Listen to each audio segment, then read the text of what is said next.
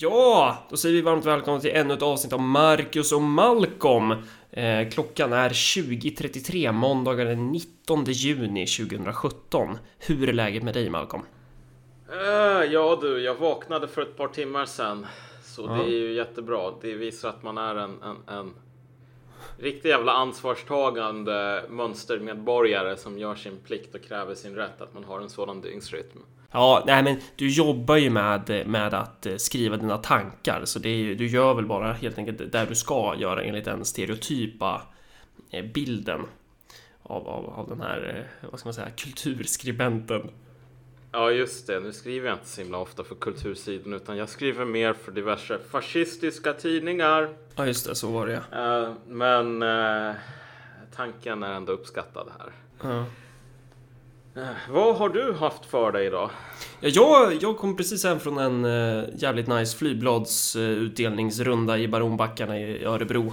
Det är ju så jävla nice att dela material för Örebropartiet eftersom typ alla tycker om en.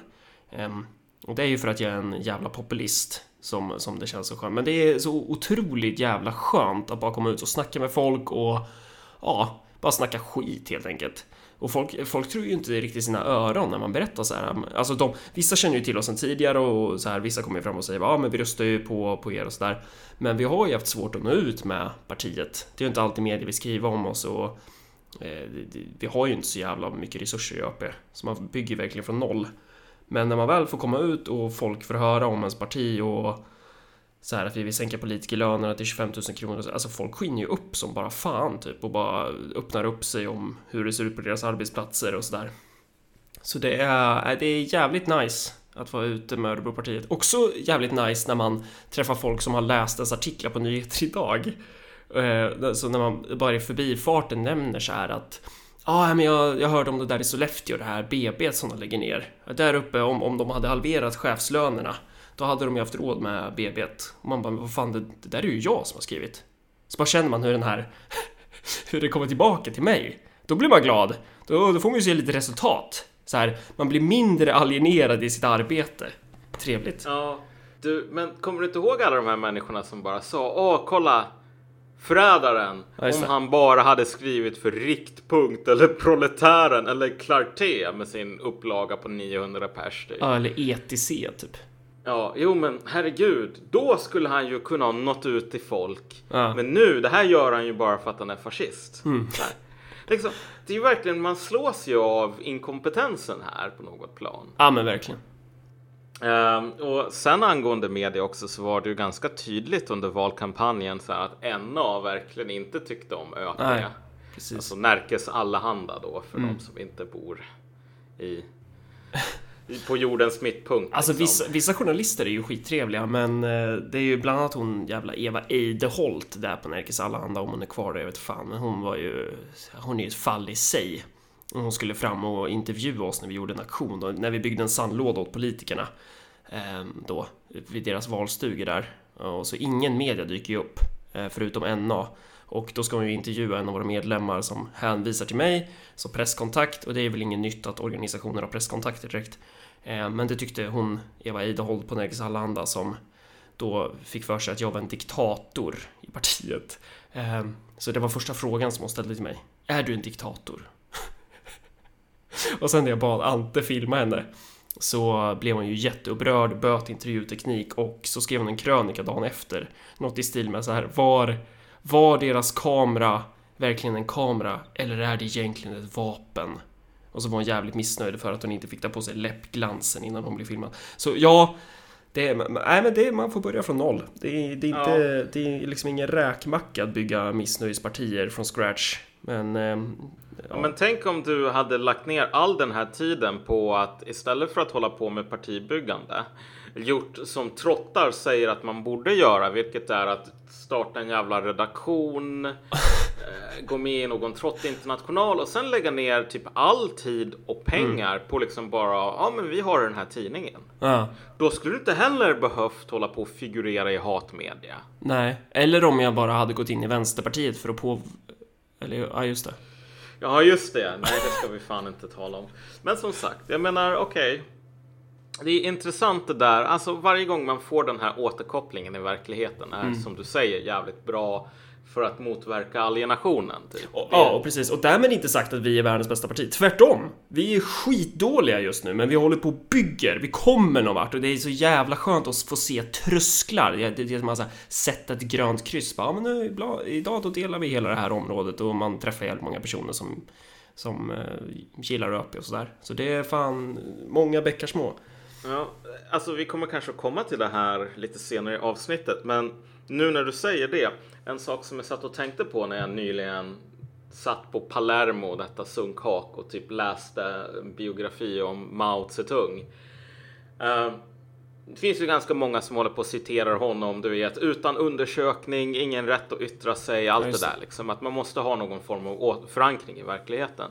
Men vad som har hänt idag är ju att alltså, saker behöver inte fungera i verkligheten. Det är inte det som är liksom måttstocken. Om folk på gatan säger det här är bra. Utan det är snarare att typ när man teoretiserar om någonting, då är det har en person på någon liksom genusfakultet i Chicago skrivit om en undersökning om det här med liksom, metoder som kan vara hur tveksamma som helst. Liksom. Det är den här jakten på akademiska Ah, eh, kvitton som har blivit liksom hur man tolkar Maus diktum. Det här med Verkligen. utan undersökning. ah. Och sen om de här akademiska kvittona liksom går totalt emot det som vi ser i verkligheten typ. Bara folk som är intresserade av traditionell manlighet kan bli nationalister på grund av att nationalism det är bara för män. Alltså, du behöver aldrig jämföra dig med verkligheten utan bara med den här fantasivärlden som målas upp inom människor som lever inom en akademisk bubbla liksom. Så det är inte bra. Nej. Tänk också på att inte säga liksom för mycket. Ja, jag ska försöka göra det, men du vet, alltså vi har Zizek har sin jävla snytningar och äh, allt det där. ja. Jag har också mina tics. Ja, det är bra. Eh, ni som lyssnade på förra avsnittet kanske hörde när Malcolm satt och eh, gnuggade något eh, slags folie eller papper. Jag vet inte riktigt vad du gjorde då. Eh, med, Jag tror det var en jävla kapsyl till min äppelöl om jag ska vara helt ärlig. jag, jag började kallsvettas när jag skulle Ja. redigera där kan jag säga. Men okej, eh, det, det har skett en terrorattack i natt. Ja, exakt. Jag tänkte tala lite grann om den innan vi rör oss vidare till huvudämnet. Ja. Ehm, och det här var ju en terrorattack som var intressant just på grund av att den kopierar den här traditionella islam, islamistiska metoden, typ fordon in i folkmassa. Fast nu så är det en hämndaktion. Det är en person som säger jag är trött på muslimer, därför ska de håller på att döda oss, därför ska jag döda dem, typ. Och debatten kring det här har ju varit jävligt förutsägbar, eller vad Ja. säger du, Marcus? Jo men verkligen, alltså alla spelar ju sina respektive roller och det viktiga är ju att hela tiden slå mot sin, sin motståndare. Och det är ju, ja... Man, man skulle ju kunna låta Svenskbladet summera det, det är ju typ på den nivån. ehm, när det gäller sånt här. Eh, Jag har suttit och kollat på han Anas Khalifa den där eh, predikanten, kolla igenom hans Facebook. Han eh, är jävligt arg över att media inte kallar det här för en terrorattack. Vilket väl media ändå gör. Eh, och så menar han på att muslimer behandlas helt annorlunda och så tycker han att det är hyckleri att media inte skriver någonting om det här i samma utsträckning som man gör med andra attacker. Så jag kollade igenom hans Facebook-feed för att se om han hade skrivit någonting om eh, de terrorattacker som har skett under våren i Europa. Och han har ju inte nämnt någon av dem med ett enda ord, förutom då efter Stockholm.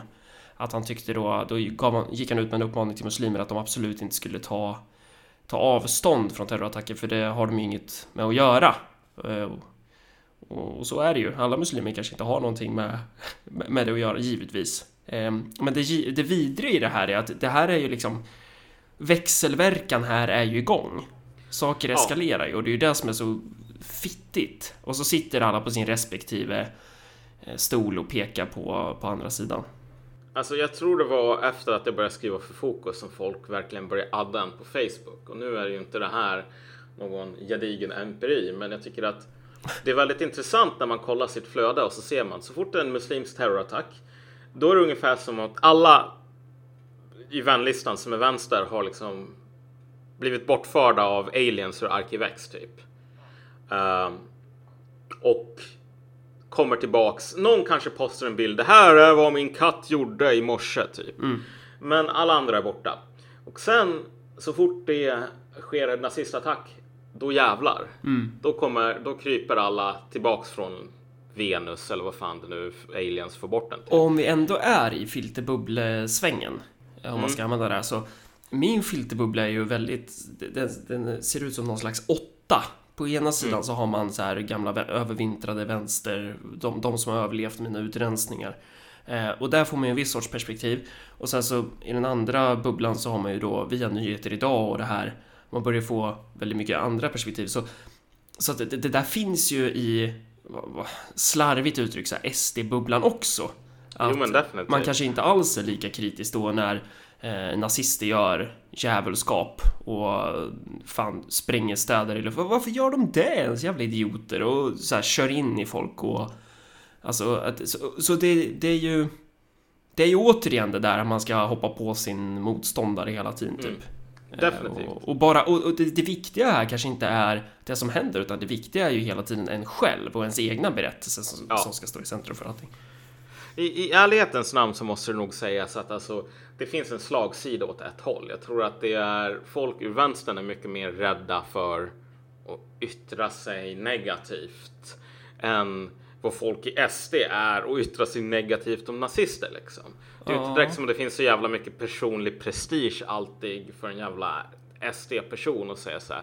Du, NMR, de är inte så jävla dumma ändå. Så, så visst, jag håller helt med om att mekanismerna finns. Jag skulle säga att de är lite starkare på ena sidan. Men den viktiga poängen här är väl att okej, båda håller på och kör sina inlärda roller. Och vad som missas, liksom, folk ser inte liksom, eh, skogen för alla träd. Den riktiga saken som det här illustrerar är inte bara, ja men kolla, uh, Europeer, de är precis lika hemska. Det här är ingenting som begränsar sig bara till muslimer. Bla bla bla. Liksom, terrorism finns lite överallt. Ehm, nu finns det inte så jävla mycket terrorism i Ungern eller Polen till exempel, så det är väl en sanning med modifikation. Men kolla. Vi har under en väldigt lång tid, efter terrordådet i Stockholm, efter Manchester, efter London, efter Paris, bla bla bla, så har alltid varit en debatt där folk håller på att säga så här, ah, okej, vet du vad, terrorism är ett problem, men alla moderna samhällen lever med det, vilket återigen är lite grann av en sanning med modifikation. Eh, och priset som vi skulle vara beredda att betala för det, det skulle vara för högt. Liksom. Vi kan inte hålla på och ha massor med extrema åtgärder för att åtgärda det här. Så även om det skulle gå att lösa så skulle boten vara värre än soten. Det argumentet känner du väl igen? Mm, verkligen. Och- Och, och speciellt med tanke på att man själv har anfört just det argumentet i, i sina, för några år Ja. sedan. Så. Jo men, jo men exakt. Problemet är så här att tänk på vad premissen är. Vi ska acceptera denna kostnad på grund because reasons liksom. Okej, vissa människor kommer att dö och det kommer att vara jättehemskt men liksom alternativet är värre. Problemet är ju bara att det här utgår ifrån en, en, en samtidssyn där man liksom behandlar muslimer ungefär som om det var getingar som hade byggt bo utanför ens altan. Och då har man liksom två val. Man kan antingen vara det här, du vet, will to power, makt, styrka ger rätt liksom. Jag ringer Anticimex. Eller så kan man säga, vet du vad barn? Så här, getingar är en del av ett naturligt kretslopp. De pollinerar blommor. De är viktiga. Ibland så kanske vi blir stuckna, men det här är bara en del av att leva liksom i, som en del av naturen. Så här. Och så skulle liksom muslimer och typ folk i förorten vara de här getingarna typ. Som man har en väldigt ensidig relation till. Men när man börjar acceptera terror och säger vi kan inte göra någonting åt det. Eftersom muslimer i Sverige och i England och i alla europeiska länder är en minoritet. Nu finns det dock typ vad är det, Albanien eller någonting där de inte är det. Men hur som helst. Eftersom de är en minoritet så kommer när terror liksom normaliseras, då kommer det vara så här att så här, för varje till slut för varje svensk som dör så kommer tio muslimer att dö. Mm. Kommer folk då på ETC och säga så här, ja okej, vet du vad? Tio muslimer dog i något attentat mot en moské som var en hämndaktion för liksom någon lastbilsdåd. Men det här kan vi ju inte ändra på. Då skulle vi ge upp det som gör oss till europeer. Alltså det går ju att argumentera för det liksom. Men ingen verkar ha diskuterat så här. Vad kommer att hända när andra sidan börjar reagera? Mm. För att majoritetssvenskar till exempel Mm. har ju mycket större möjlighet att utföra terrordåd. Det finns långt många fler rekryter som man, alltså tänkbart eftersom befolkningsantalet är större. Ja, och också sett till statens utformning och de människor som utgör svenska staten så är ju... Ja. Det Alltså det finns nog jävligt få människor som jobbar på Säpo som mer eller mindre håller med om att tjejer, liksom muslimska tjejer som äter eh, mat på Ramadan innan solnedgången förtjänar att straffknullas typ. Det finns nog jävligt många på Säpo, eller i alla fall eh, en statistiskt signifikant minoritet ja. som tycker att fan, de här jävla liksom, sandrövarna förtjänar fan att få en näsbränna liksom. Jag tänker inte gråta några tårar över att liksom en moské sprängs. Här. Vad fan, varför kom de hit? Jag tror den attityden är ganska vanlig. Hur är partisympatierna inom poliskåren till exempel? Mm. Jag såg en fl- eh, ett flygblad från någon så här typ rösta inte på Nioklövern uh, därför att västerländsk politik är dålig. Rösta på det här muslimska partiet för att typ sharia är bra. Va? Hur många? På riktigt? Ja, ja. Var Jag kan då? länka den. Alltså, men det, jag kommer fan inte ihåg vad partiet heter. Men Nej, det, det är något inte sånt här. Hisp ut Tahrir. Fast de vill ju väl typ... Eller ja, de finns ju nere i Malmö tror jag. Ja, jo, jo, jo, jag tror det är dem. Jag tror Okej, det är dem. Jag är okej. inte hundra procent säker. Men Vi kanske har flera muslimska partier nu, jag vet fan. Ja, det är en sån här fin gubbe som sträcker fram handen och säger stopp. Ingen vänster, västerländsk politik, bara islamisk politik. Men bra." ofta inte det en jävla skämt då? Det kan ju vara någon jävla false flag från Daniel Friberg eller Mikael Skilt. Men alltså seriöst, jag tror inte det låter det. som en nordisk ungdomgrej annars. Men det är mycket möjligt att eh, man vet ju inte med vår jävla samtid. Så De här människorna är lika kompetenta som trottar. Det är fan muslimska trottar. Liksom. Många av de här. Eh, både i sin liksom, politiska analys, hur jävla liksom, socialt missanpassade det är. You name it. Det är fan trottar. Och trottar skulle kunna skriva en sån här flygblad. Det är ingen tvekan om den saken. Men min poäng är bara så här. Hur många inom polisen skulle läsa ett sånt där flygblad och säga fan, det här håller jag med om. Kontra hur många skulle läsa ett jävla flygblad från SD eller folk till höger om SD och säga vet du vad, det här är fan rätt. Jag träffar massor med rasifierade i min yrkesverksamhet och jag tycker fan att det, det här landet skulle vara bättre om vi bara satte dem på en jävla båt och fyllde den med dynamit och detonerade den någonstans i Medelhavet. Om du har ett rättsväsende där den attityden förhärskar då kan du vakna upp en dag och se att oj då, någon har brunnit, skjutit liksom mejat ner folk utanför en jävla moské. Och så sen, sen så säger polisen Ja, vi sätter en utredare på det här. Egentligen ska man ha 30, men resursbrist kompis. Ja. Vi har bara tid med en utredare. Och sen så blir det ungefär som den här jävla nazistattacken typ i eh, Uppsala. Folk står och filmar. Det här är mitt på dagen utanför Pressbyrån och polisen bara säger nej, men vi kan inte styrka vem det var som misshandlade den här personen så alla måste gå fria. Det kommer fan att hända och då kommer de här människorna inte ha någonting att sätta emot. Nej. Så här. När du väl kommer med det här argumentet, vi kan inte hålla på att förhindra terrorism därför att det skulle vara dåligt. Var uppmärksam på vad det här kommer att leda dig. Mm, verkligen. Och det är återigen det här med som du och jag, vi, vi är ju de här kontroversiella åsikterna. Vi vill att människor i det här landet, medborgare inom nationen, ska vara jämlikar. Och det är därmed viktigt att man är samma kategori och strävar efter att bli samma kategori. Um, men så har vi ju olika krafter som jobbar för att man vill förhindra det till varje pris. Ja. Och jag inte, Jo. någon, det känns ju som att det, det borde vara ganska grundläggande i om man ska försöka lösa ett sånt här problem på lång sikt, typ. Att man inte gör den jävla uppdelningen mellan människor, men nu har vi ju den. Så det... Jo, exakt. Men det är så, så här. Typ Johan Norberg, den typen av människor. Jag tror de verkligen har tolkat det här som någon sorts självuppoffring. Det här är liksom vi, vår familj som tolererar det här getingboet. Så här. Fast det är ju inte han som drabbas av det heller, utan det är ju andra människor som... Alltså så är det ju alltid med liberaler. Det är ju, eller ja, det är väl inte bara liberaler, men... Det känns väl mer som att det, det är andra som ska betala priset för hans jävla status quo. Jo, men definitivt så är det ju. Men liksom för honom så är det väl så att typ svenskar eller typ fellow democrats liksom. Ja. Ändå är de här som det ingår i gruppen, vi-gruppen och sen så tänker man inte på att alla djur är lika, men vissa djur är lite mer lika än andra.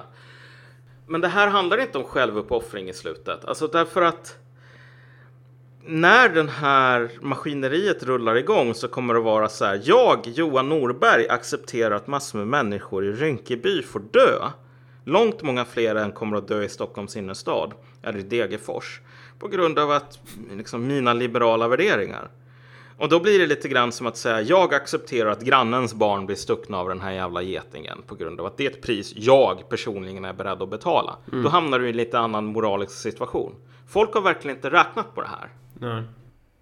En intressant grej när man läser igenom han Anas Kalifas Facebook. Som är, sånt man gör när man skriver på hatsajt i, i jakt på klick. Är ju att eh, Eh, han, han hade gjort någon uppdatering där han tyckte så här att nationalism det är typ det värsta som finns för det splittrar oss.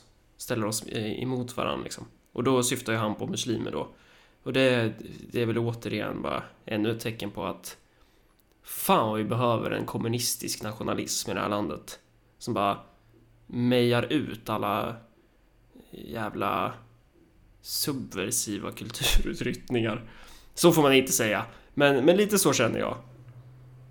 Ja, exakt. Jag menar, min, min syn på det hela är väl ungefär att vad fan. Sovjet får mycket skit, men jag tycker deras behandling av eh, de här frågorna i ställen som Azerbajdzjan var ganska Kanske misstag begicks kanske, man gick lite för hårt fram, men där sa man bara så här att okej, okay, vet du vad, ni kan komma och tala om eran unika kultur och så vidare. Men nu är det så här, det här är alla kvinnors rättigheter. Ja. Den som tycker att det här är ett problem kan rapportera det till närmaste kommissarie så kommer vi att skjuta den personen. Mm. Ja, nej men du vet, hålla på och kasta frun från balkongen, det klassades som kontrarevolutionär verksamhet då och det var liksom belagt med dödsstraff. Och det är ju rätt. fan- Det är ju Det liksom... är rätt. Ja. Det är fan ingenting att be om ursäkt för. Hellre, hellre att typ säga okej, vet du vad? Det här är kontrarevolutionär verksamhet eller det här strider mot Sveriges värdegrund. Det blir fan liksom exekutionsplatonen för dig. Hellre det än att säga så här, men snälla Amina Kakabaveh, Ja. kom inte här och slå spi, split mellan liksom, grupper. Förstår du inte att det här är deras kultur? Liksom? Så fort du kommer in på det här, du vet, alla människor har sin unika livsvärld med sina unika villkor och sina unika seder och bruk. Då har du ju typ gett upp allt vad socialism är. Och du har accepterat värld, hur mycket förtryck som helst. Det här kan... Ja, Ja, men det handlar ju om att krossa de där små unika livsvärldarna. Meja ut det till en grå fin betongsörja. Som är... Det här kan indier säga om kastsamhället. Vad har ni för jävla business att komma här och säga Ja. att kastsamhälle är dåligt eller slaveri är dåligt? Du vet att vi, Vänsterpartiets jävla s- talare på första maj, en av dem som de hade bjudit in, skrev ju något sånt här raljerande inlägg på Facebook om hur den muslimska världen fick så jävla mycket skit på grund av typ kolonialism och rasism. För när ottomanerna eller muslimerna hade slavar, då behandlade de här slavarna som människor. Det är ju Nu- Nour Ismail. Det var ju hon som avbröt Löfven. För hon är ju sån slöjaktivist. Och sen så fick Exakt. hon ju då tala på Vänsterpartiets eh, demonstration sen. Vänster- Alltså vad är det där för jävla... Ja. Ja, Vänsterpartiet bjuder in en talare som säger det stora problemet med slaveri är inte slaveri. Det Nej. stora problemet är att det finns massor med rasistiska vita europeer som typ behandlade slavar som mindre än människor på grund av rasism. Medan muslimer har alltid haft en lång och fin tradition eh, av att behandla slavar, ge dem hög status, janissarier, bla bla bla. Så här. Ottomanerna hade slavsoldater. De hade jätte, jättefint och de blev behandlade som familj, bla bla bla. Så här. My God, liksom, är det där vi är nu?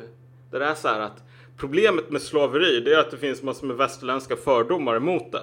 Till hennes försvar så kan man ju säga att eh, det var väl en tre år sedan hon skrev inlägget, så man vet ju inte om hon stod fast vid... Jag menar, vad fan, om jag kollar vad jag skrev för tre år sedan, det är ju... Ja... Jag tror inte det är riktigt på den nivån om vi ska vara helt jävla ärliga här, Marcus. Nej. Jag tror inte att du skrev att problemet med typ Pol Pot är att um, så här, massor med västerländska idioter håller på och kommer med sina mänskliga rättigheter och säger att massmord är dåligt. Typ. Kommer du ihåg första gången vi träffades? Ja, det 2012. Jag. Då satt vi på ett café och när du skulle förklara var du stod politiskt någonstans så sa du alldeles för högt så att alla i, på caféet tittade på oss och sa du någonting i Ja, men jag är ganska nära Paul Pott tror jag. Nej, vet du vad, vet vad jag sa? Det här kommer jag fan ihåg. Okay. Jag sa att okej, okay, liksom, som kommunist, du kan inte hålla på givet hur jävla winter is coming. Typ. Ja. Så det går ju inte att hålla på och lova massor med fina feta grejer om att typ i kommunismen så kommer alla åka i limousin. Um, som man håller på och snackar om på socialism.nu. Utan det enda som du kan göra det är ungefär som att säga som Pol Pot, typ ut i fälten och arbeta. Det är typ där vi kommer att hamna bort, förutom den där parentesen då så här, har du, har du inte jord under naglarna så blir du sjuk. Alltså, ja, Pol Pot är ju typ... Han, han, det då, nej, precis. Men. Han, han, är ju typ den mest urartade jäveln liksom. Bara, bara namnet Pol Pot!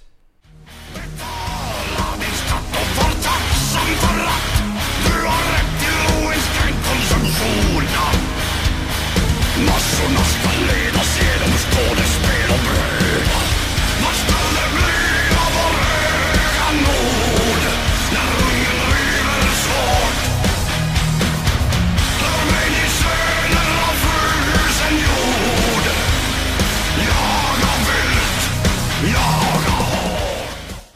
Batikhäxor ska vi prata om. Va? Ja, det, vi är ju lite sent ute på den här bollen, men så är det ju när man har 50 000 saker att göra. Vi skulle egentligen släppt det här avsnittet igår, men vi spelar in det idag. Um, men vi pratar om ämnet i alla fall. Vad är det som har hänt gällande batikhäxor och ensamkommande flyktingbarn? Uh, return to Castle Heberline.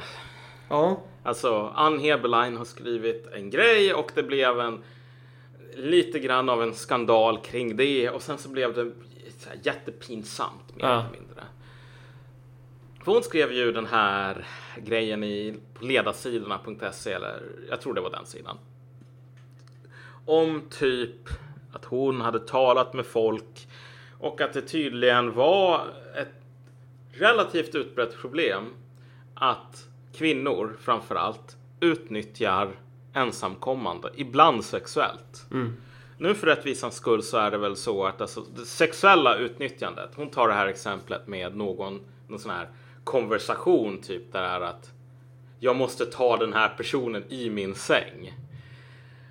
Um, för soffan i, hade gått sönder. Ja, eller, eller att inte, det funkar inte med soffan längre. Nej.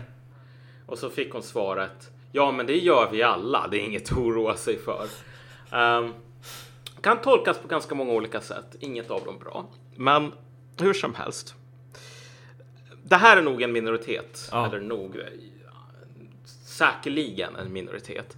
Men det finns en gråzon här som är det här emotionella utnyttjandet mm. som kanske inte har liksom sexuella övertoner, men ändå.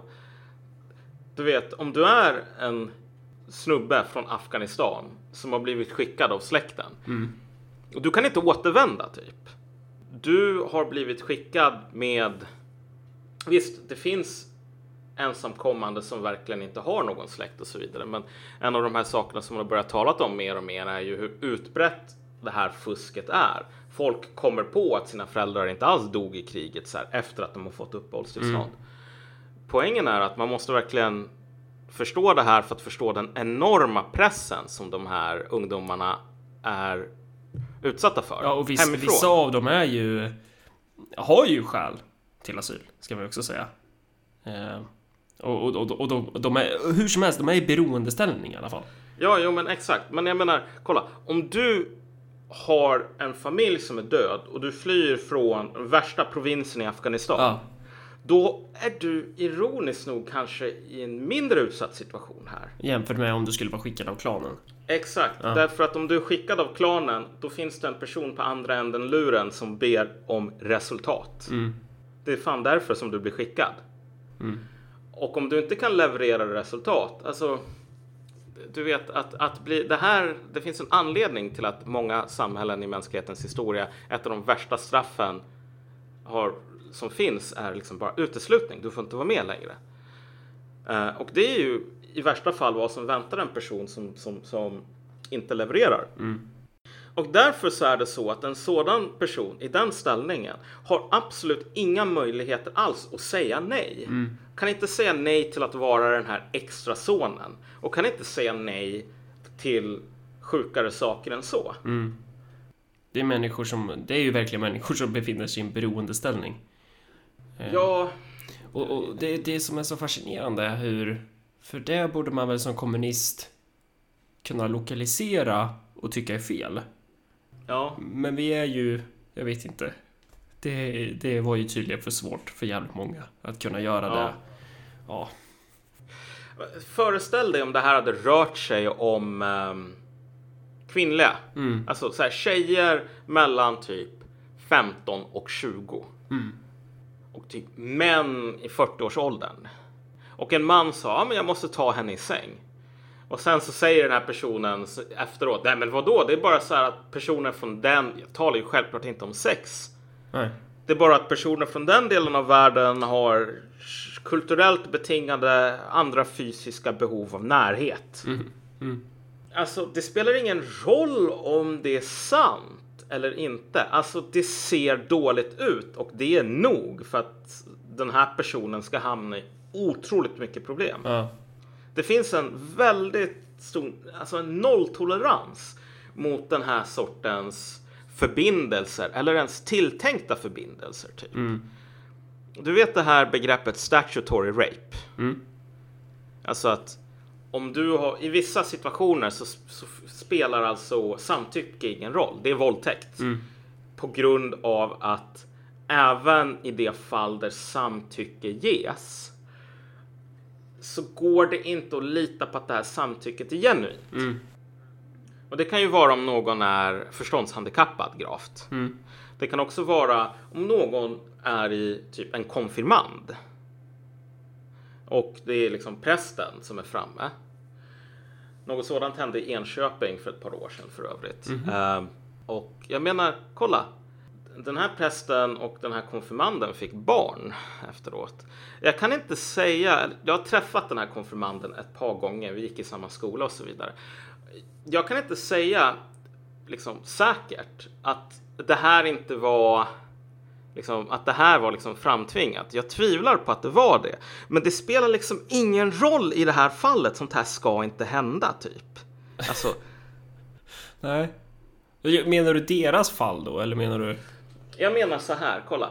Den här prästen fick konfirmand med ett barn, eller en tjej som var typ 15 år vid det här laget. Alltså, det vill Han säga... fick barn med en konfirmand.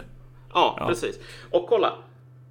Det här är ju ett klassiskt exempel på liksom varför statutory rape är en grej. Även i det fallet där hon tjejen sa, vet du vad, det här var inte alls framtvingat, det här var någonting jag ville ha. Så är det fan samhällets jävla skyldighet att gå in och säga nej, sånt här vill, ska inte existera i samhället, typ. Därför att, återigen, samtycke i en situation av sån här liksom, beroendeställning. Och nu hade hon också någon form av alltså, lättare förståndshandikapp, vilket eh, gör situationen ännu mer svår. Men alltså samtycke i en sådan situation, visst, det kan finnas, det kan vara genuint. Så här, I vissa situationer och ibland inte. Och därför så tar man det säkra för det osäkra. Och den här logiken är inte främmande för folk. Det är precis den som man skulle använda om det här var kvinnliga asylsökande. Mm, verkligen. Men nu när det är män, då är det verkligen så här. Du är en jävla rasist, Ann Heberlein. Fy fan vad du hatar kvinnor, som han skrev i Riktpunkt. Ja. Herregud.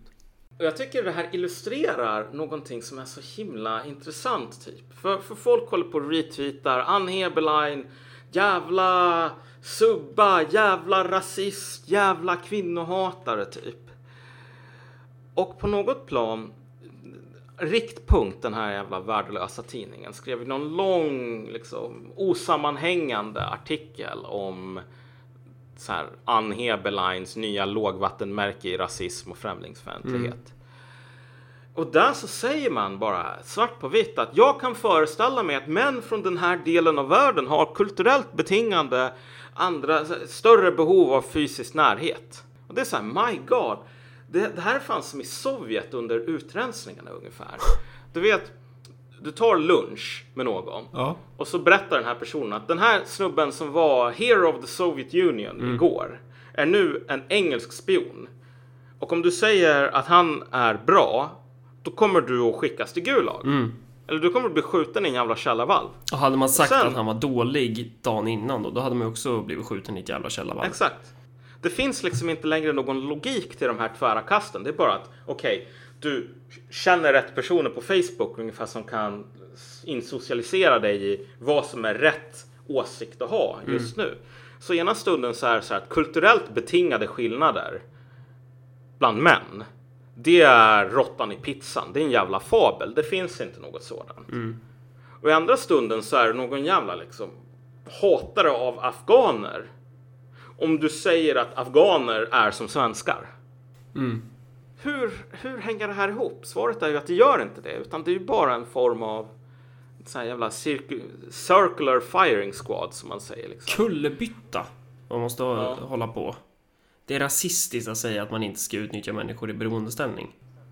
Ja, hur fan går det ihop? Alltså, hur går det ihop? Jag menar, Ann Heberlein har en hel del problem. Det finns massor med saker som man kan säga negativt om Ann Heberlein. Men jag har väldigt svårt att hänga med i de logiska svängar som krävs för att säga okej, okay, vet du vad?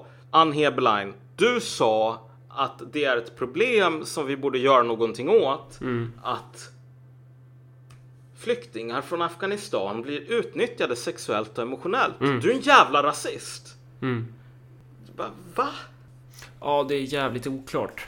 Alltså, andra logiska kullerbyttor ser man ju hos människor som ska eh, förklara hur det kan komma sig att invandrare och kvinnor röstar på partier som Sverigedemokraterna eller partier som Front National eller vad det nu kan vara. Och då har man ju uppfunnit sådana här begrepp som homonationalism och femonationalism. Och det är väl lite liknande tankegångar där va? Att man inte, att man inte bara kan säga att de är nationalister typ. Att, att det är någonting... Ja, det är någonting... Varför är det här behovet av att lägga till den här extra etiketten på de här begreppen? Ja, och det här, här kommer vi tillbaks till den, det som jag sa i början av det här avsnittet om den store rorsmannen Mao Zedong, må han vila i frid. Mm. Det här med att idag så har det ju blivit så att sättet som du du, du, du, du har en teori om hur saker och ting funkar ute i världen. Ja. Och den här teorin behöver aldrig jämkast med verkligheten utan du kan bara lägga till mer så här extra teorier på den. Just det. Så du behöver aldrig snacka med mannen på gatan ungefär för att kontrollera någonting utan det här sker mycket bättre i någon jävla akademisk journal i Chicago. Mm. Och därför så kan vi höra att jo, men det här börjar bli ett växande begrepp inom litteraturen, inom akademin. Femonationalism. Ja. Och det är väl för att man ska slippa ändra grundanalysen på något sätt, va? Så man hela tiden bygger på jo. de här tilläggen. Ja, men exakt. Ja. Alltså, det här är ju en sorts hackfix, en ideologisk hackfix. Ja. Du vet, om du, om du kodar ett program till exempel, mm. så vill du gärna att den kod som du har skrivit är flexibel nog för att dess generella funktion ska kunna täcka in allting du vill att det här programmet ska göra. Mm. Jag menar om du kodar ett så Dungeons and Dragons-spel till exempel mm. så vill du kanske se till så att um, uh, en karaktär kan kasta både en så magi och attackera med sitt svärd i samma runda. Mm. Nu är det ganska vanligt att när man gör sådana här spel så tänker man inte på att vissa karaktärer kan göra det. Så då gör man bara att du kan antingen kasta magi eller svinga ditt svärd i en och samma runda. Och sen så visar det sig att en av de här klasserna ska kunna göra båda två. Och sen så har man en kod som inte hanterar det. Så då måste man göra någon sån här sjuk jävla stor Omväg. Ja, men precis. Man specialkodar någonting och det blir ofta väldigt inelegant och det leder ofta till massor med buggar. Ja. Så man vill hålla Som- det, man vill hålla så generella skript, så generella koder som möjligt, så flexibla koder som möjligt. Och det gäller väl också politisk teori, att man vill ha Ja, teorier som är böjbara. Eh, som är anpassningsbara. Och ifall teorin inte är det, ja men då är det en dålig teori. Då, då ska inte du prompt ta hela världen och försöka trycka in den i din teori, utan då är det du som får fan använda hjärnan igen. Exakt. Om man inte vill ha en hackfix när man programmerar, då Mm. får man ofta gå tillbaks till basics och säga okej, det här systemet som vi programmerar där man kan göra A eller B, men man kan inte göra A plus B på en och samma gång. Vi måste ta bort det och sen ha ett system där man kan göra A plus B eller A eller B. Mm. Och Här har vi ju feminationalism och allt det här. Ja. Det är ju samma sak. Femon, femonationalismen Ja. är ju en hackfix på det här begreppet eller den här synen som man har på nationalism. Vilket är att nationalism, det är någonting djupt rasistiskt och hemskt och någonting som bara så här Vita män. det, det, det är kodat patriarkalt, det är bara cis-män på Flashback som kan tycka om det här. På grund av massor med egenintressen, på grund av hotad maskulinitet, på grund av ditten och datten typ. Därför, mm, nationalism, det är någonting för de här reaktionära grupperna mer eller mindre. Och reaktionära grupper, det är typ cis-heteromän. Och grupper som inte är reaktionära, de har inget intresse i det. Givetvis. Och så när, när det händer, då blir det syntax error, verkligen. Ja. Och då har man återigen två val. Eller ett val. Man kan antingen välja att säga så här. Kanske så är det den här grundantagandet, det vill säga att det är bara vita eh, regressiva cismän som kan någonsin lockas av nationalism. Eller så kan man säga okej, den här regeln gäller fortfarande. Vi behöver bara ett specialfall för homosexuella eller för kvinnor eller för fan vad det nu kan vara. Nu får vi snart en jävla invandrarnationalism som nytt akademiskt begrepp för att beskriva varför eh, V gör mycket sämre ifrån sig än SD kommer att göra sämre ifrån sig än SD i nästa val. Då kommer Flamman att skriva en till artikel om den spirande invandrarnationalismen och komma med massor med idiotiska teorier om det. Därför att, återigen, det här är en jävla hackfix typ. Nu gjorde ju Flamman en sån här videointervju om det här. Jag rekommenderar folk att kolla på den.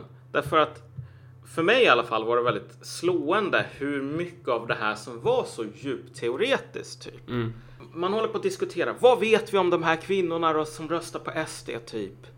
Ja, det är väldigt lite vi vet. Så att det skulle vara något jävla mysterium. Ja, men vad fan, gör som, gör som Marcus Allard, gå ut och dela flygplan på gatan för fan. Det här är inte så himla svårt Nej. på ett plan. Alltså, det, det är en av fördelarna med att ha massor med random människor som addar en på Facebook varje gång man skriver en ny jävla krönika i fokus. Det är att man faktiskt får upptryckt i nyllet så här, kvinnor som säger därför röstar jag på SD. Jag behöver inte säga så här Gud vilken svår nöt. Det här kan jag inte ha några teorier om alls. Det här måste vi sätta någon jävla forskningskommission på. Elefanten i rummet här är väl typ att ja, å ena sidan så är det väl så att man har ungefär samma intressen som män när det gäller typ att äldrevården ska funka. Du vet, ställa grupper mot grupper. Även kvinnor har materiella intressen. Även kvinnor har materiella intressen i typ fungerande sjukvård, fungerande äldrevård, att det ska finnas socialbidrag till dem som är generösa snarare än att de ska urvattnas. Men sen är det också så att ett, en annan bidragande faktor om man talar med folk, det är ju bara det här med att så mycket som folk på Facebook kan hålla på och säga. Vet du vad, vi har också kvinnlig könsstympning i Sverige på grund av att vissa gör så här plastikoperationer på blygdläpparna. Och det är samma grej. Åh. Visst, man kan hålla på och tjata om det på Facebook, men ingen utanför sekten köper ju det här. Och ingen utanför sekten köper att det stora problemet med taskig kvinnosyn är Paolo Roberto. Ja. Menar, speciellt efter att Paolo Robertos jävla skämt, det här triggar mig riktigt jävligt, alltså jävligt mycket. För jag är en jävla autist, jag vill att rätt ska vara rätt. Men när Paolo Roberto säger att bröst är det ultimata beviset på att män har simultankapacitet. det som man driver med det är ju inte att kvinnor är dumma, utseendefixerade. Det som man säger är att män är jävla idioter som bara kan tänka på sex och som har typ mm. ödlehjärnor. Så. Så här.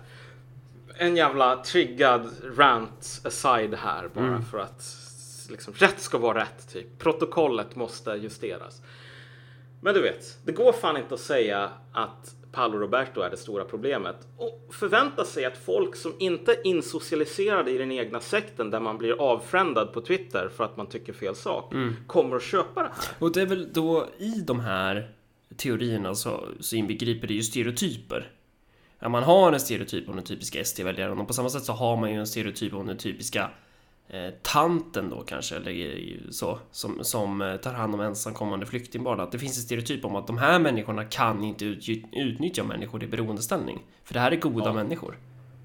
Exakt. Eh, och det blir jävligt dåligt om man ska försöka se världen utifrån eh, det är ju, ibland är det lättare sagt än gjort att inte göra men så här att man att, att försöka se världen utifrån sin politiska berättelse. Att ja. all, allting ska liksom klämmas in i de här formerna som man har. Det finns en rejäl koppling skulle jag säga mm. och det är också anledningen till att vi har gjort den här dispositionen. Det finns en koppling mellan Ann Heberlein, Return to Castle Heberlein, Heberlein 3D, hela den där jävla artikelserien eh, och reaktionerna på den. Och det här femonationalismbegreppet, varför det rullas ut idag. Man behöver inte vara hjärnan på Malcolm Sjunovic för att förstå det hoppas jag. Utan kopplingen är bara så här att det här som vi ser. Jag tror att vi har nämnt, eller jag har nämnt det här i något poddavsnitt för 10 000 år sedan. Men det finns ett amerikanskt uttryckssätt som går i stil med Every great political cause uh, begins as a movement, then grows into a business and devolves into a racket. Och racket är ju pyramidspel, organiserat lurendrejeri. Mm. Och vi kan ju egentligen se den fasen eh, ja, men inom sossarna till exempel. Börjar som eh, en rörelse, ja. formaliseras.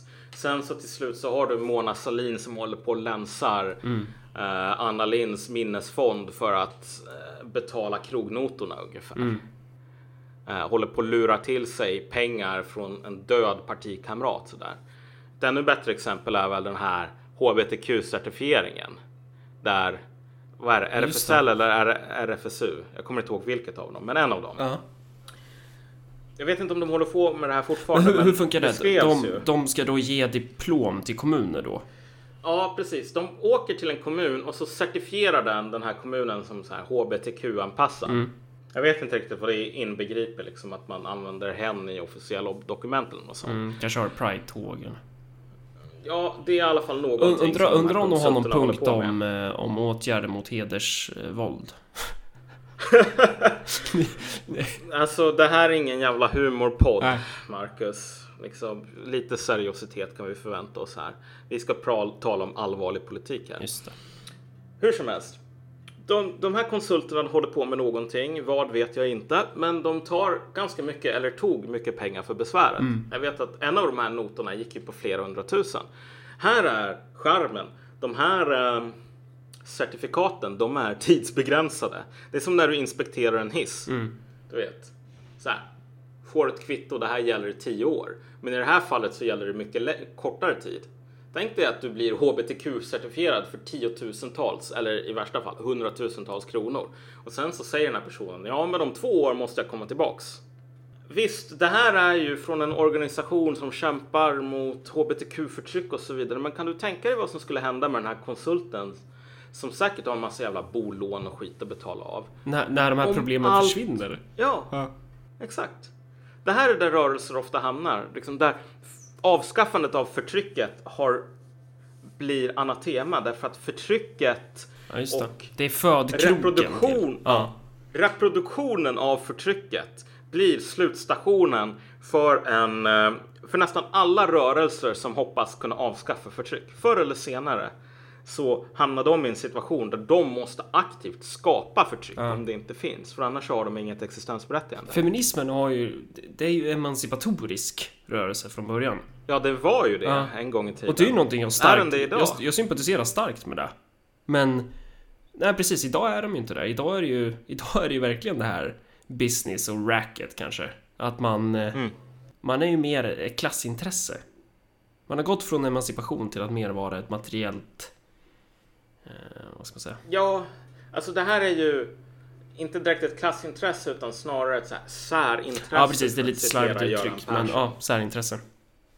Alltså, där man, när man är emancipatorisk i någon mån Mm. och verkligheten är alltid jävligt mycket mindre sexig än flygbladen. Mm. Men när man är emancipatorisk så kan man ändå argumentera för att vår kamp för den här förbättringen, förbättring för oss, är egentligen inte en kamp för oss utan det är en kamp för alla. Mm.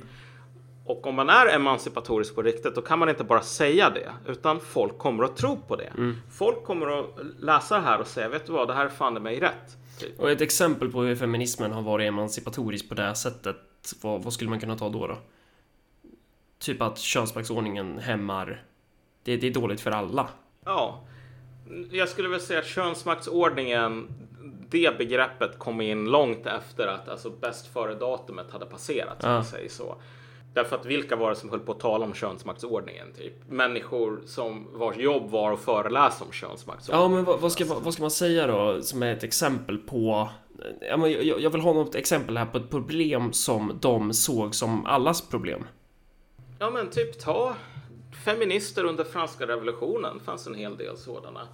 Kanske inte lika många som man skulle vilja, men det var inte direkt så att de saknades.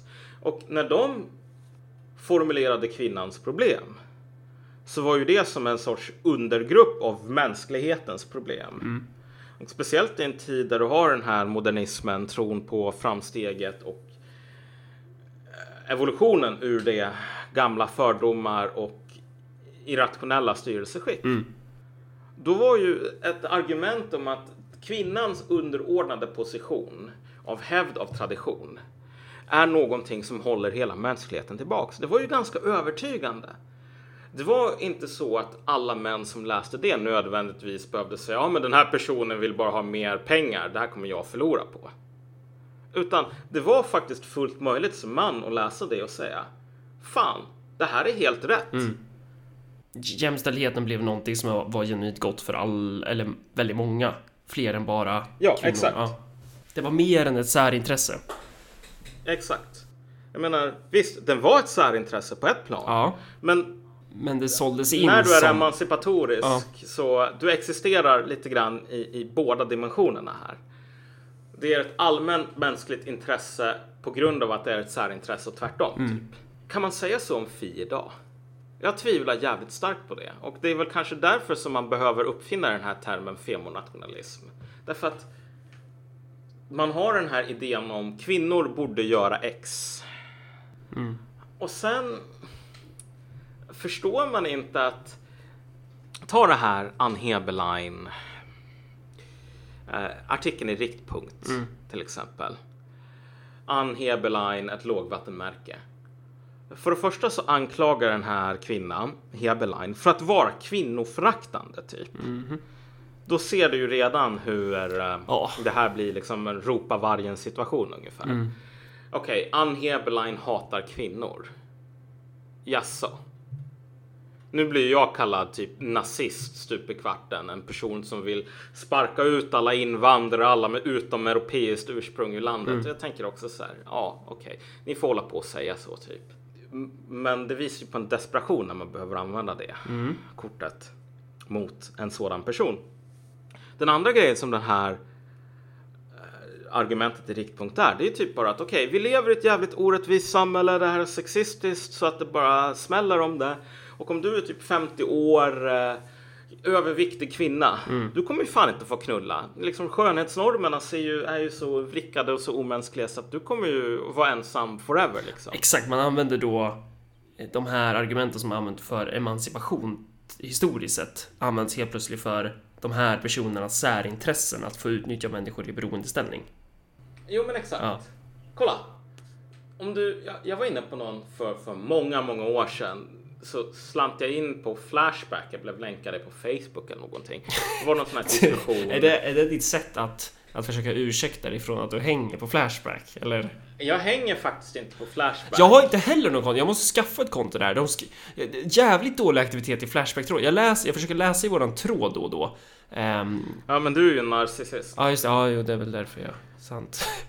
Jag, tr- jag tror faktiskt inte att jag skulle upptäckt den här länken i alla Ja. fall om jag inte hade blivit länkad den specifikt. Jag kommer inte ihåg var, var det var, om det var på Facebook eller på socialism.nu. Ja. Det var ju den här mardrömsfasen i livet när man hängde på den jävla sidan ibland. Mm. Eh, Jag tror för övrigt men- att det är han Martin Fredriksson som jobbar för Säpo som har alla servrar där. Kan ju, kan ju glädja dig och alla andra och mig själv som har skrivit efterbliven idiotinlägg på den där sajten. Men ja. Ja, just det. Ja, Okej. Men, men hur som helst, det här Flashback-inlägget handlar om typ åka till Thailand, Thailand och knulla. Ja. Här måste vi för övrigt klippa in, vad är det, Dan Eliassons Ja! punktlåt på ämnet. Så att...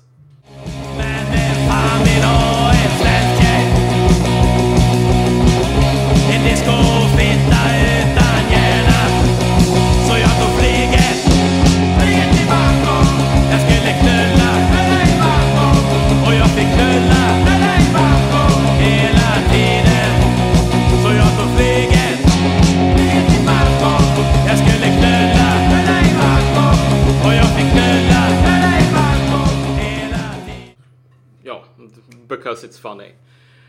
Men, men hur som helst, det var en Flashback-tråd på ämnet knulla i Bangkok.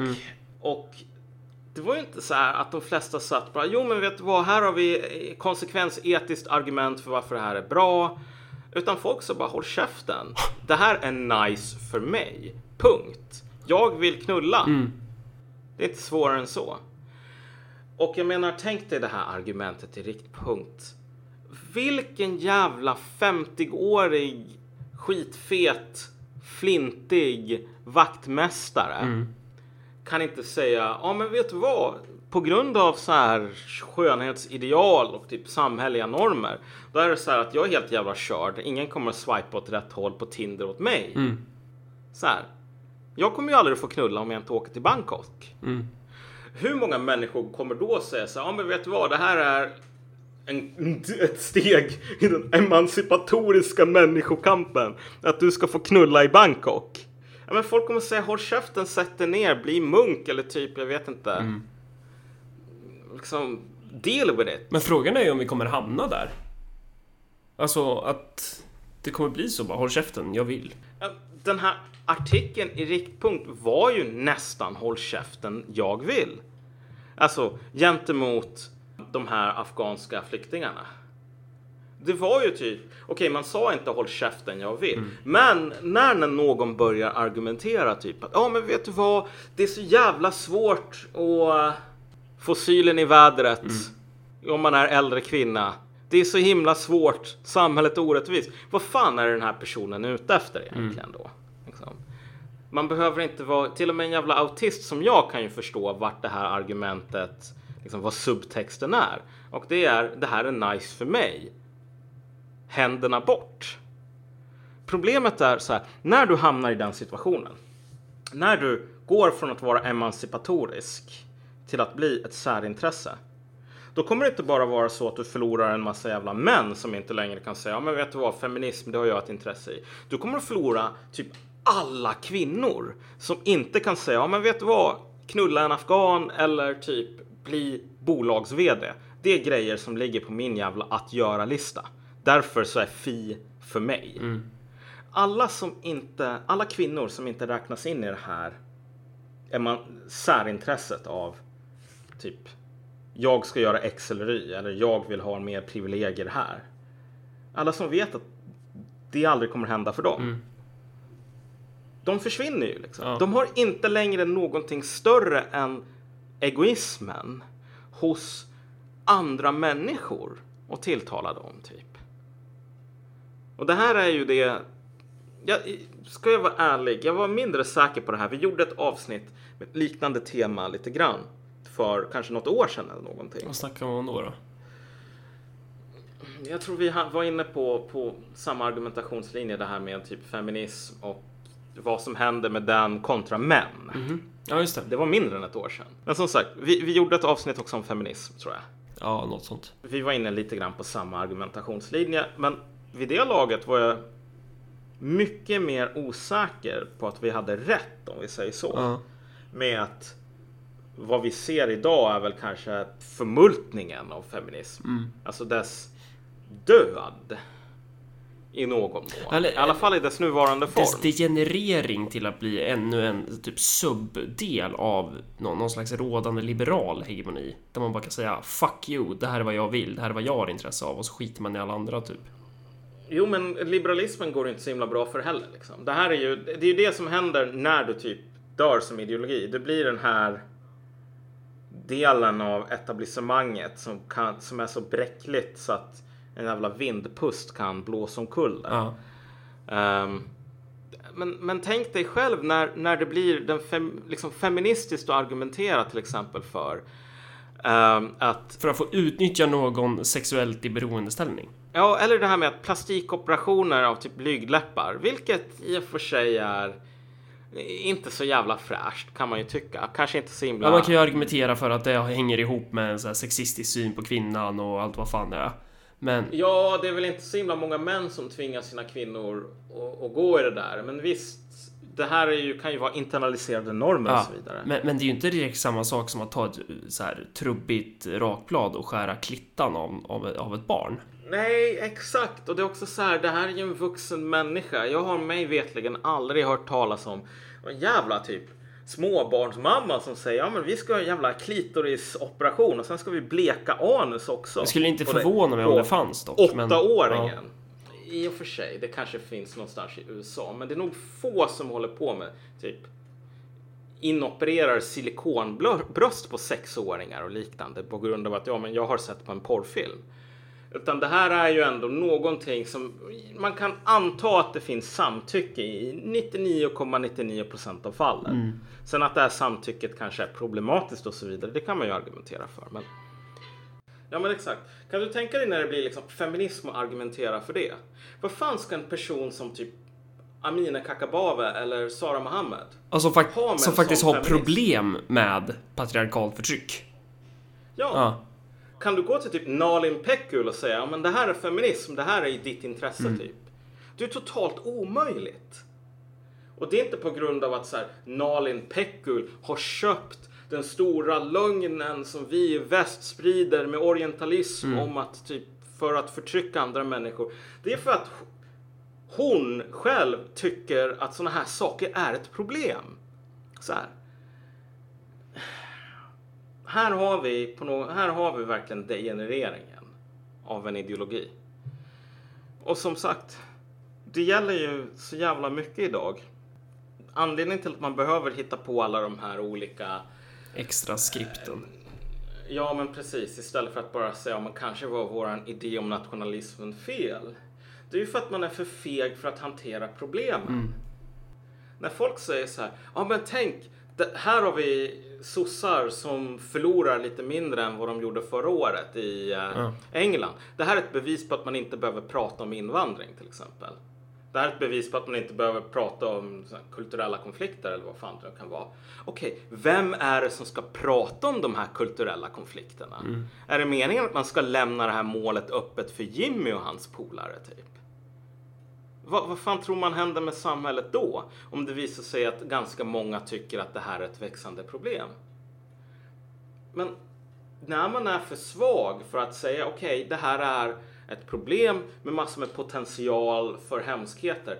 Därför måste vi vara de som har en lösning på det som är i sann kommunistisk anda. Då, då står man där med alla sina jävla hackfixes. Typ. Oj, nu blev kvinnor dumma. Oj, nu blev homosexuella. De köpte lögnen om att mu- många muslimer i Europa inte tycker om homosexuella. De köpte berättelsen. Oj, nu köpte massor med invandrare berättelsen om att det finns islamister som flyttar fram positionerna. Det är så här, vad fan finns det kvar? Ja, det är frågan. Det är ju... Nej, men det är ju därför de, som sagt, vi är ju inte en del av den där jävla pissvänstern. Vi får bygga något annat. Nej, nej exakt. De får väl hålla på och kalla mig någon jävla strasserist typ. Vilket egentligen är ganska roande typ. Mm. Ehm, men, men det är så här. Jag sa det i, i en annan diskussion, men jag tror att det som vi, när vi radikaliserades eller när vi graviterade eller vad fan man nu vill kalla det. Mm. Det var ju egentligen bara en enkel insikt. Ungefär som den så här på um, under Programmeringsenheten. reformationen. Eller vadå? Nej, under, under reformationen. Ja. Du vet att problemet med Martin Luther var ju inte att han inte var kristen. Det var ju inte därför som han var en sån jävla huvudvärk Mm. för katolska kyrkan. För att han var någon satanist eller ateist eller Ja, typ precis. Han var ju jobbig just eftersom han argumenterade för förändringar utifrån kristendomen. Ja. Ja. Problemet var att väldigt få av de här feta jävla biskoparna och prelaterna och så vidare som höll på att beskatta folk för att bygga sitt jävla sommarhus ungefär. Få av dem kunde lyssna på Martin, Martin Luther som sa det här är fan inte vad kristendomen handlar om.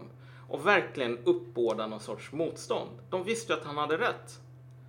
Och det är just det, man kan bli dissident inte för att man har valt att hata idéer till exempel. Nej. Utan för att, det det, att bryta är det enda sättet att bevara de här idéerna. Och så var det väl för dig och mig. Ingen av oss vaknade en dag och insåg så här, fan, vore det inte bra med lite mer marknad och eh, lite mindre jämlikhet och lite mer e, liksom, etniska särarter? Utan det enda, det som vi tyvärr var tvungna att inse var att okej, om du inte tycker om etniska särarter och massor med jävla romantiserande av den nobla vilden. Vilket en gång i tiden var klassiska vänsterpositioner. Men om du vill ha den här klassiska vänsterpositionen, då kan du inte vara kvar i vänstern. Det går inte. Du kommer att vara tvungen att ge upp allt det där förr eller senare. Precis. Vänstern och kommunismen är inte samma sak längre. Ja. Vi, vi är helt enkelt eh, lutherska kommunister. Vi är... Vi, vi måste sp- spika upp våra jävla teser på, en, på någon dörr någonstans då också. Jag menar, mitt råd till alla de här Johan, vad fan, Sopan, Rosén och alla de här mifforna på ETC och så vidare. Att om man vill hålla på att angripa oss Ja. och göra det på ett, inte så här ett, rätt, ett sätt som är rättvist mot oss, utan ett sätt som kanske är effektivt.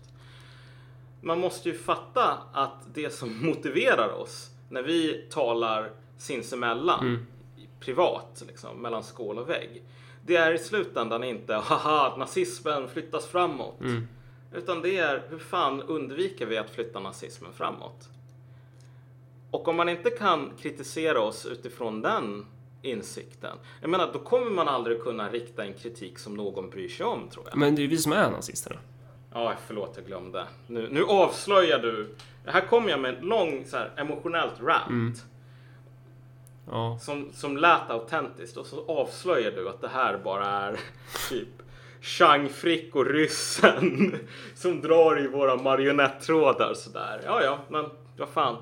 Tack för den, en jävla förrädare. Ja.